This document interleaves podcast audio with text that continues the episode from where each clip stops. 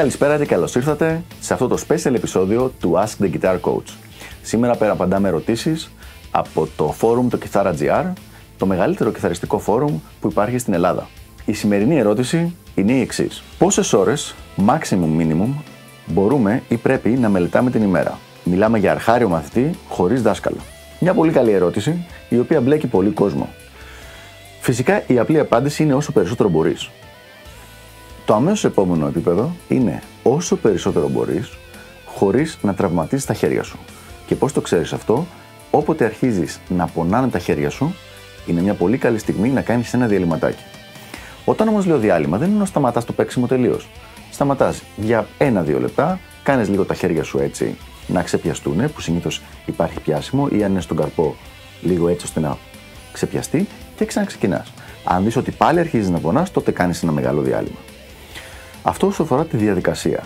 Για να δούμε τώρα τη διάρκεια. Θα σας δώσω ένα παράδειγμα. Όταν ήμουν στις σπουδές μου στην Αμερική, είχα προσπαθήσει και σε μεγάλο βαθμό ήταν επιτυχής η προσπάθεια να γνωρίσω τους μεγαλύτερους κιθαριστές και να δω το πόσες ώρες μελετούσαν την ημέρα. Με εξαίρεση του Ινβεϊ Malmsteen και του Τζο Σατριάνη, τους υπόλοιπους κατάφερα και τους γνώρισα. Αυτό που μου είχαν πει ήταν ότι παίζανε από 5 έως 10 ώρες τη μέρα.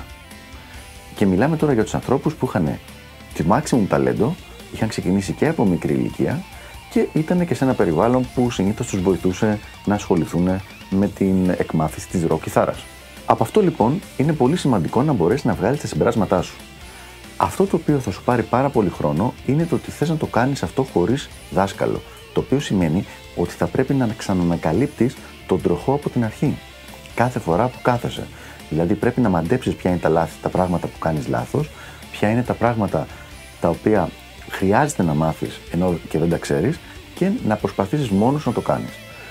Για να καταλάβεις το λόγο, συνήθως αυτό που λέω τουλάχιστον στους μαθητές μου είναι ότι 8 ώρες εκμάθησης και μελέτης χωρίς δάσκαλο είναι ίδιο με 2 ώρες με δάσκαλο.